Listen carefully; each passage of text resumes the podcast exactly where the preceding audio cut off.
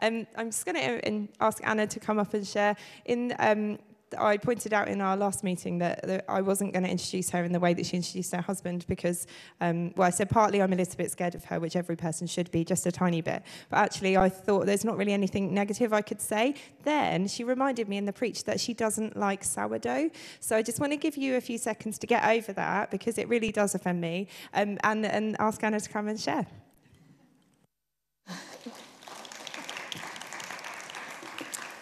Morning. I just actually remembered that I need someone to hook it on this time, which is a step up, isn't it? Uh, Good morning, I'm Anna. Like uh, Jen said, I'm married to Si. He's the pastor here, and we've got four children Elizabeth, James, Josiah, and Samuel.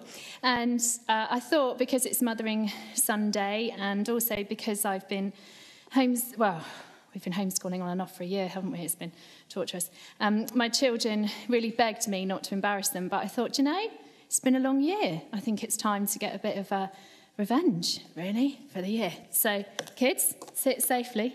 It's not going to be too embarrassing. Only a few photos and videos. You're all right. So I thought I'd actually talk about my mothering fails because there has been so many.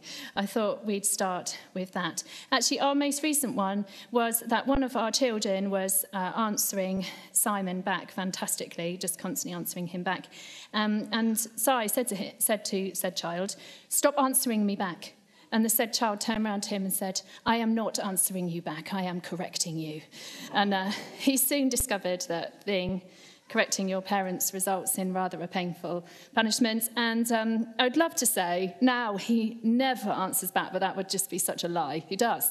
Um, so that was a bit of a fail. And then there should be a photo that comes up now This is my boys, and this was a real mothering fail. I uh, had tried to have a mothering success, and as they seem to happen, it always fails, doesn't it? So I had thought, I'm going to clean the kitchen floor before the school run. I'm going to put the boys outside the back door and the pushchair and all the shoes, and we're all going to be ready, and I'm going to mop the floor, lock the back door, and then we're going to go to school, and the floor will have time to dry, and I'd even put wet wipes on the pushchair so that they looked clean because that's what you're supposed to do when you take your children to school is they're supposed to look clean. Even if they've spent the whole day covered in food that part of the day they have to be clean.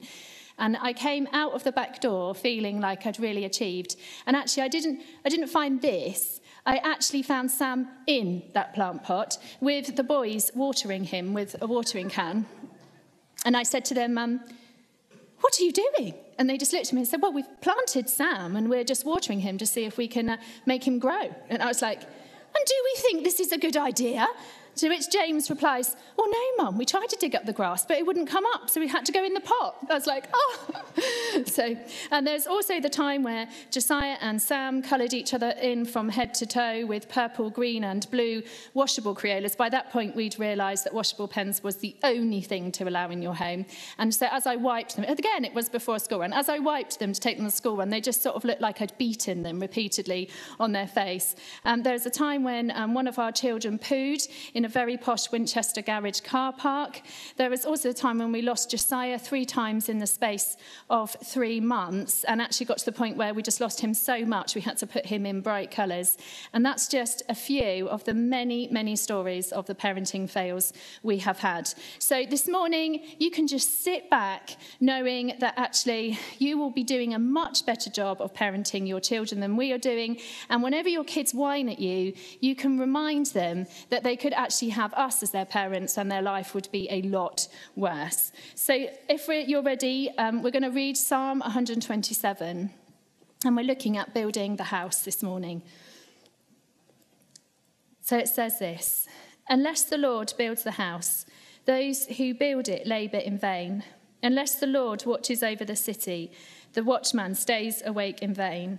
It is in vain that you rise up early and go late to rest eating the bread of anxious toil, for he gives to his beloved sleep. Behold, children are a heritage from the Lord, the fruit of the womb, a reward. Like arrows in the hand of a warrior are the children of one's youth. Blessed is the man who fills his quiver with them, who shall not be put to shame when he speaks with his enemies in the gate. And today we're just going to look at two really simple points. One, who is building your house? And when we're talking about your house, the Bible's referring to your life and your family? And secondly, how do we direct arrows, our children and new believers, in the right direction? So, firstly, who is building your house? Or maybe more correctly, if you're a believer today, then whom are you allowing to build your house? The Bible actually only gives us two choices it's either that we are building our house or that God is building our house. The good news or the gospel of Jesus is a message of love and grace, a message of the kindness of God. And the Bible is the Jesus storybook. It's the book that tells us how God has rescued us. You see, when sin, that's wrongdoing, entered the beautiful world God had created, that happened because Adam and Eve, with the free will that God had given them, decided that they could be equal to God. They basically decided that they could decide what was right and wrong. Essentially, they decided that they could build their life much better than God had told them to. And at this point, sin and death, which is that eternal separation from God, entered into this perfect world. And it seemed completely hopeless because people can't stop doing what is wrong. I don't know if you've noticed that about yourself. That even when you try to do things and stop doing them that you know are wrong, you still can't stop yourself from doing them. You still can't stop yourself from saying that horrible thing or from thinking that horrible thing. And afterwards, you think, I wish I didn't do that, but you still do. And God, the perfect, holy God, He could never dwell or be with sin. And so we were separated from God. And here on earth, you can see, can't you, that all through time, mankind has tried to get rid of that gap between us and God. They've tried to atone for the guilt that we all feel when we do things that are wrong. But the Bible tells us the cost of sin is death, it's eternal separation from God. And no person has ever overcome death. But because God so loved us, he sent his son Jesus, who is God himself, to live the perfect life that we couldn't, never separated from God the Father because he was perfect. And he chose to pay for our wrongdoing on the cross. He chose to be separated from God the Father, to pay the price in our place, to be the atonement for our sin. He paid the price. And if you've ever wondered why do Christians get so excited about Easter, well, it's because when Jesus rose again, it showed that he is victorious over death. Death couldn't hold him. And when we choose to believe in him, then we are not held by death anymore. Our bodies might die, but we will go to live with God forever and ever. 1, um, Peter 2 24 puts it really clearly. It says, Jesus himself bore our sins in his body on the cross that we might die to sin and live to righteousness. By his wounds, you have been healed. Actually, if you're a believer today, you can put your name in there. It says Jesus himself bore Anna's sins in his body on the cross, that Anna might die to sin and live to righteousness. By his wounds, Anna has been healed. That's the amazing truth of the gospel that when we choose to give our life to Jesus, which just involves actually saying, Jesus, thank you that you died for me. I'm so sorry that I did all those things that you had to pay for on the cross. And then we choose to make Jesus the person who builds our life. Actually, the Bible says that the old dies and that we're born again as a new creation. That's where the phrase being born again refers to. In 2 Corinthians 5, we're actually told that the old has gone and the new has, come, and that we're born again as a new creation. And then, as believers, we get the joy and the privilege of living our lives for Jesus, with Him as the King of it. We lay down the control of our life. As a new creation, God is transforming us, He's changing us. We work with the Holy Spirit to become more and more like Jesus. This good news of Jesus should infiltrate every area of our life. It's not just a Sunday thing, it's every area of our life. As we allow the Holy Spirit to transform us, every area of our life is affected and changed. When, when God uh, returns or when we die, we will be asked, How did you build your life?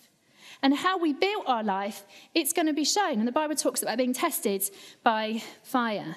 So let's read together 3 Corinthians 1 Corinthians 3, sorry, made up a whole new book then. 1 Corinthians 3, verses 12 to 14, it says this. Now, if anyone builds on the foundation, and before it's saying the foundation is Jesus, with gold, silver, precious stones, wood, hay, straw, each one's work will become clear. For the day, the judgment day, will show it, because it will be revealed by fire. And the fire will test what sort of work each one has done. If the work that anyone has built on the foundation survives, he will receive a reward. If anyone's work is burnt up, he will suffer loss, though he himself will be saved, but only as through fire. Now, I need a volunteer. Ben. Uh, Katie, you might need to help him a bit if that's all right. Katie's like, oh, I'm not allowed to. Come. I just keep forgetting. I'm not allowed to go near people. Come, come up, Ben. Come up here. So I'm just going to get Ben, and with Katie's help, to build me a Jenga tower. You know, three across, Ben, and then three the other way, like that. You know how to build a Jenga tower? There's the blocks there. Build me a beautiful Jenga tower on that table, and I'm going to carry on talking. Okay. Actually, the truth of those verses is what sets Christianity apart from the other religions. God, in his immense kindness, makes it really clear that we're saved by grace. It's a gift the gift of Jesus dying on the cross. And once we make that genuine choice to follow Jesus, we become a new creation and our eternal destiny is secure. You can't make it any more or less secure by your actions. That's actually the mind blowing beauty of grace, isn't it? That God loves us and our eternal destiny is secure. However, God will test how you have built your house. I know Ben's building this house, so it'll be really good because he's good at building.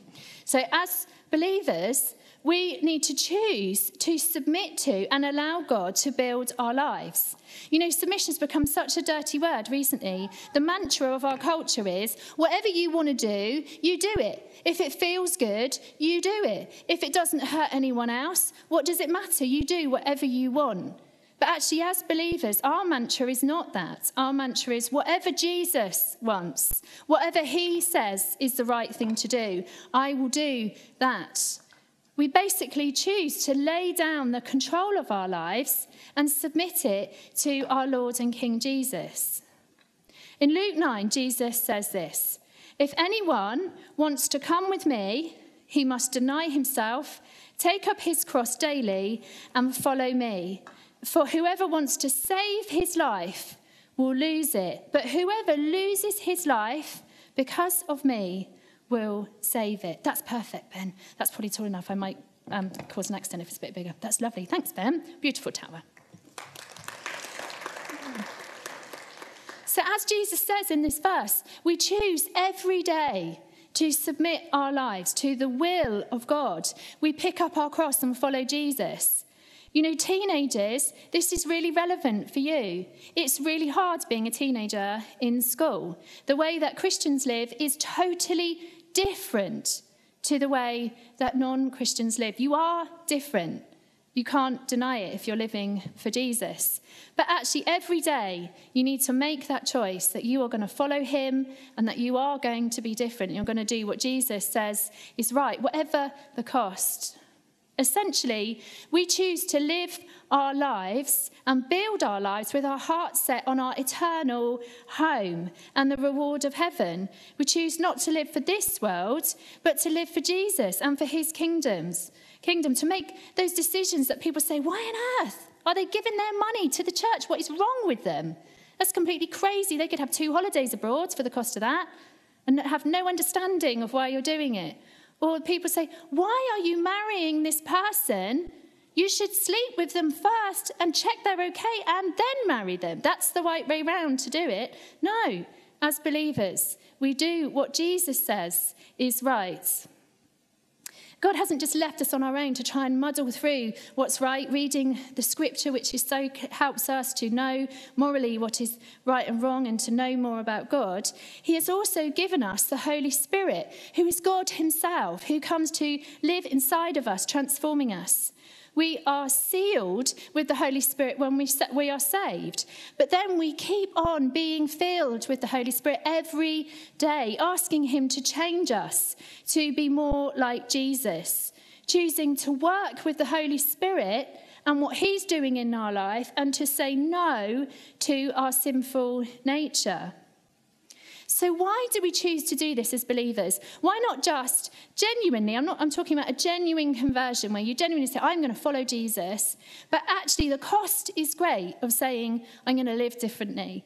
Why don't we just carry on, have our Sunday routine, and make no difference to the rest of our life? Maybe we'll stop swearing, but that's about it. Nothing else changes. Well, very simply, because Jesus said this If you love me, you will do as I command. A sign of our salvation is that we choose to obey the one who has rescued and saved us. The real key reason in that verse is because of love. It's because we love God. We love the one who has saved us, who's rescued us, who's taken us from the kingdom of darkness and put us into the kingdom of light. We don't work hard to earn our salvation. We don't believe that we will be out on scales at the end and you better hope your good works outweigh your bad works. No. We're saved by grace, and all that we do is because we love the God who has caused grace, kindness, love, peace, and hope to flood into our lives instead of us receiving what we deserve, which is death and punishment. We recognize that the reason we can love God is because He has first loved us. You know, God is love. We are made in His image. That's why we love. And that's amazing truth, isn't it? That humankind is capable of love because God created us in His image. Because He loves us, we are able to love. We live like this because Jesus is worthy. He is wisdom. He is perfect. And He will build your house and your life so much better than we can build our lives. When we become a new creation, we recognize that sin only leads to death. The devil only comes to steal, kill, and destroy. But following God and submitting our life to Him and to His kingdom leads to life and life in all of its fullness. 1 John 2, verse 15, puts it very bluntly. It says, You cannot love the world. And when it's using the phrase world, it's representing sinful humankind who are opposed to God and under the power of Satan, or build with the world's standards or the things of the world if we love God. If we love God, we choose to renounce the world and the ways of the world and let God build and change our lives. What happens is we change the building material of our life. We don't do this by shutting ourselves off from the world, by living on a pole in the desert like some of the monks did. It must have been so hot and boring. That's what I was thinking, living on a pole, but never mind. Um, we're actually told to be in the world but not of the world. We don't act like we're better than everyone else. Actually, part of our salvation process is we realize we are people who get things wrong. And so we have complete humility as we talk to people, realizing it's only because of Jesus that we have been made a new creation. Essentially, we choose every day to live for the kingdom, to live for kingdom values, to live for kingdom ways, to live by God's standards, and to every day remember what kingdom you are living for, the kingdom that you are in, and the kingdom that your behavior represents. As Simon preached in this on our 1 Corinthians series, you cannot have one foot in each kingdom. If you've accepted the gospel, then the love of God transforms every area of your life Actually, the call as a believer is to be completely sold out for Jesus. We become slaves to Christ. We lay our life down. And we submit to what God says we do next. We don't always get it right. That's the beauty of grace and forgiveness, isn't it? But actually, we choose to live for the kingdom of God. So, how can we know if we're allowing God to build our house?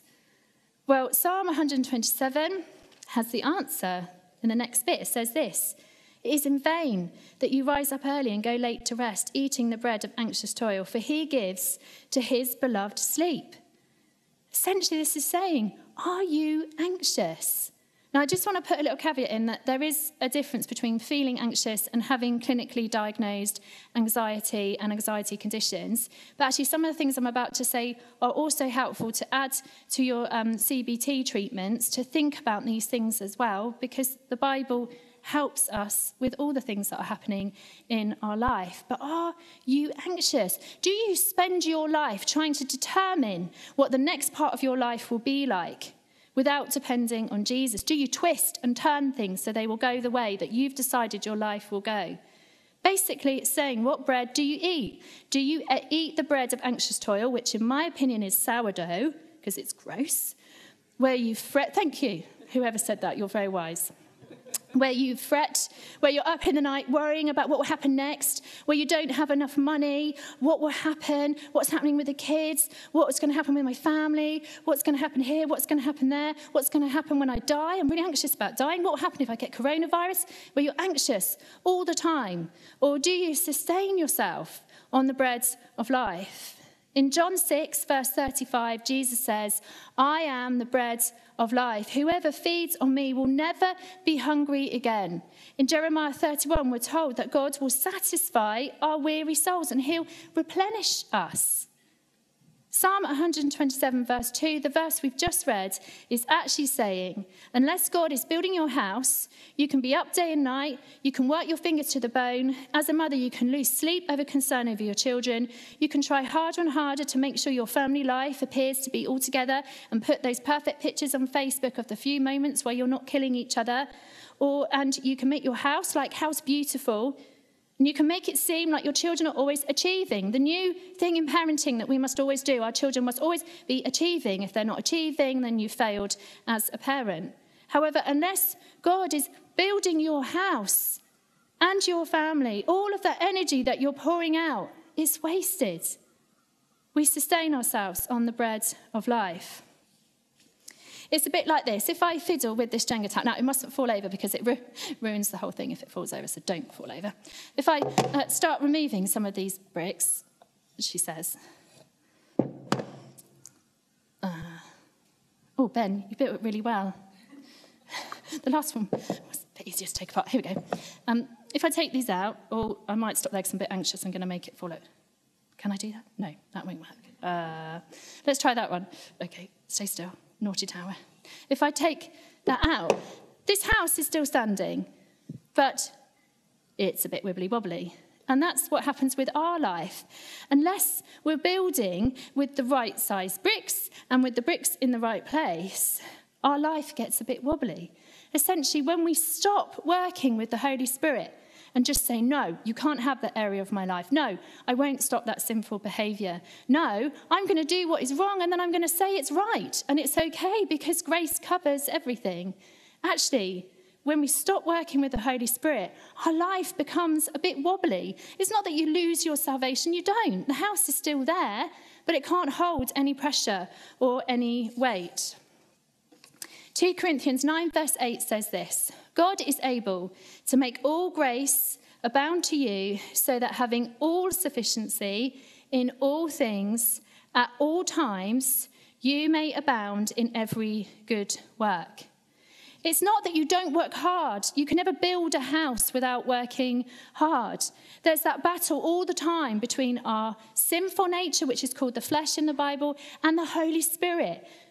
And you work. You work with the Holy Spirit to allow that transformation in your lives.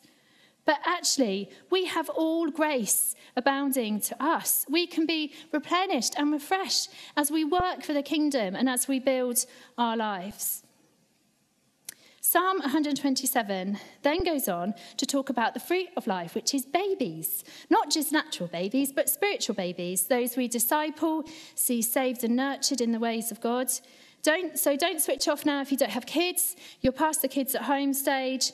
And don't mishear me if you've had the really painful trial of not being able to have natural children and feel, well, is this saying God hasn't rewarded me? No, it's not saying that at all.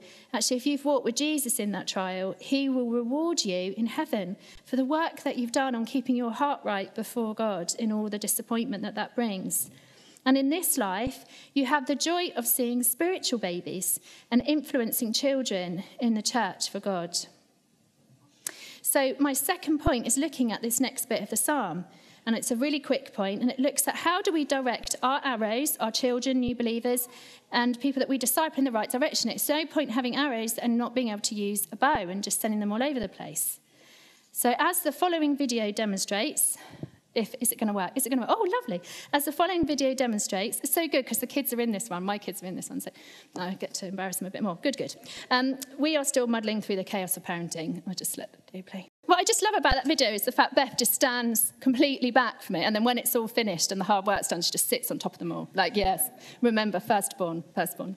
Um, so we're not going I'm not going to talk about my personal perspective on parenting because honestly, most days I really think it would be quite accurate to say, observe what we are doing as parents and then do the absolute opposite and you'll be just spot on right. Um, don't get me wrong, our kids are brilliant. I'm so proud of them. They're all really, really different. They're all um, completely crazy just bonkers. They're all dominant, which really shouldn't come as a surprise that two dominant people have four dominant children. But um, God's in God's grace, and it really is God's grace because um, we're amazed by it. They all love Jesus. They all have a personal walk with Him. Um, my prayer and my confidence for, the, for all of our children is that they will grow up to love Jesus more and more, and that they'll serve Him with their life. Because actually, then they will have life and life in all of its fullness, which is what we want for our children, isn't it? We want our children to have life in all of its fullness. The points I'm about to make also apply to discipleship, so don't switch off if you're not a parent.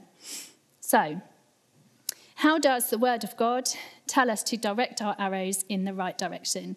If you are a child, you may stand on your chair with the health and safety assistance of your parents.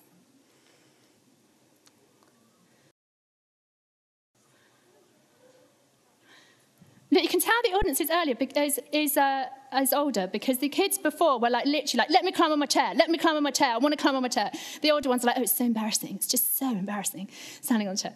Um, the, as this psalm tells us, children are a blessing from the Lord. We need to be thankful for our children. Children, we're so thankful for you in this church. We are so thankful that God has given us so many beautiful children in this church. Every time we hear someone is pregnant, it gives us so much joy because we know that children are a reward from the Lord. And so we are so thankful for you. You may sit down now safely.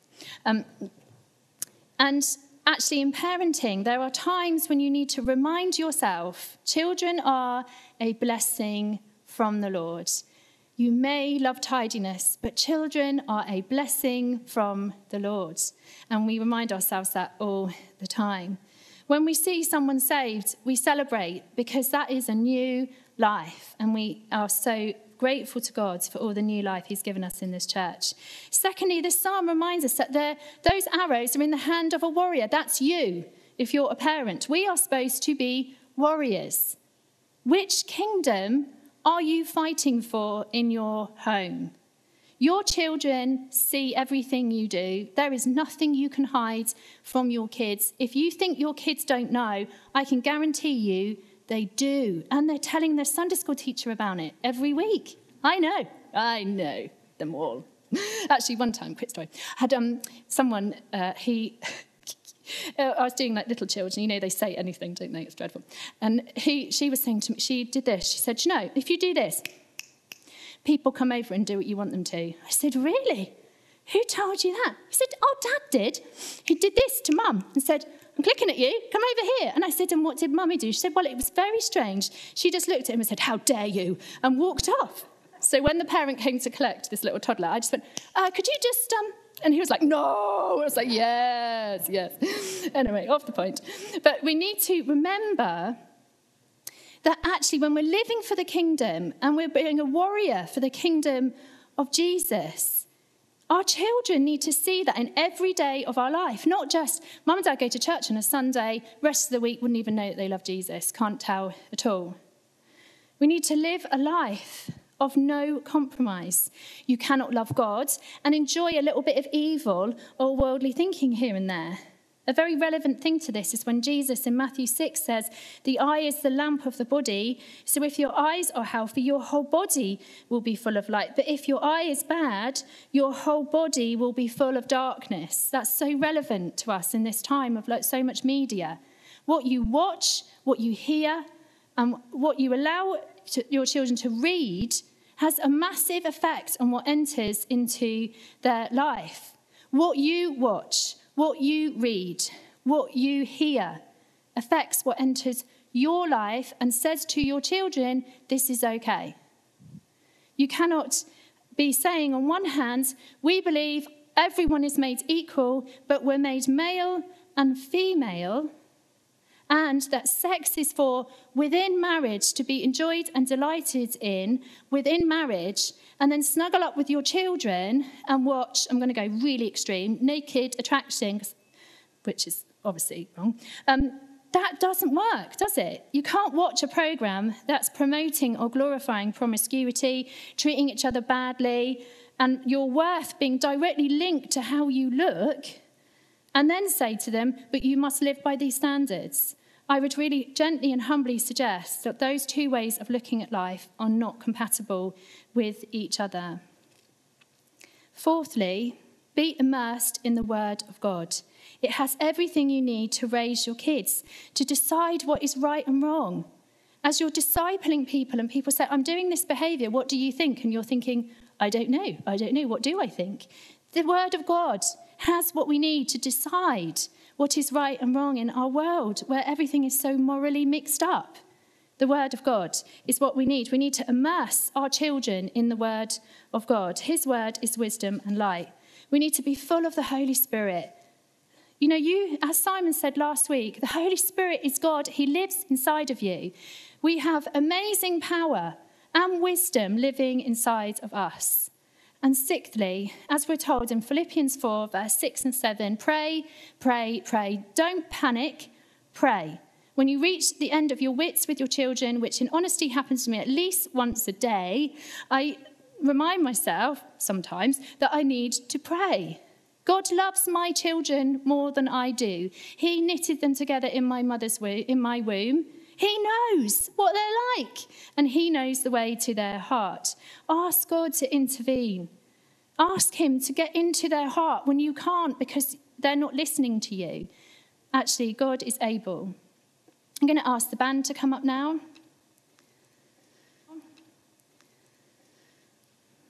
Does everyone want to stand if you are able to? Do you want to stand?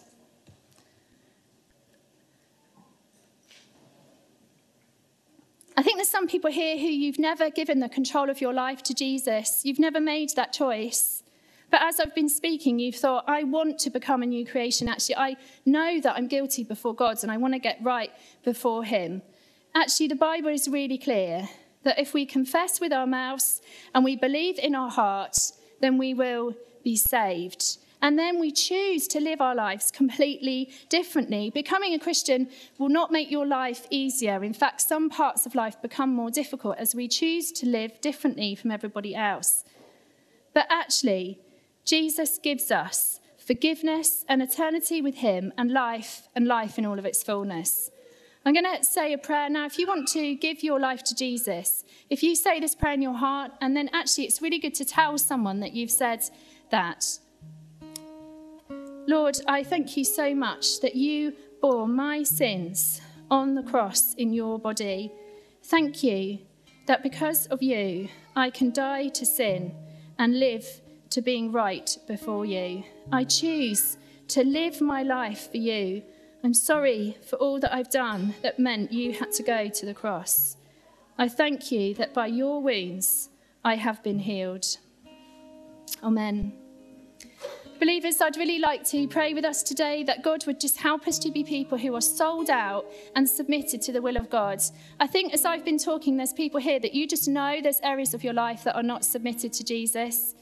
It's time to give that area of your life to Jesus. The gospel changes us completely, not just part of us, it completely changes us. So, shall I pray and ask us to be filled with the Holy Spirit? If you're comfortable too, do you want to put your hands out in front of you? Children, this is for you as well. I know I've gone on and on. You've done so well. You're all so well behaved. My kids would have been like up the curtain in the brum box. You're pretty good. Let's um, just pray that we'll be filled with the Holy Spirit. Lord Jesus, we thank you so much that you paid the price for our wrongdoing on the cross. We thank you that you make us a new creation, that the old has gone and the new has come. I pray for every person here, fill them with the Holy Spirit. Holy Spirit, we are so amazed that you would come and dwell inside of us, that you would keep coming and filling us with your love, your goodness, your kindness. I pray that we would be a group of believers who are completely sold out for the kingdom of Jesus, who don't compromise in the way that we live, but who choose to be a people that please you. And we pray this in your name. Amen.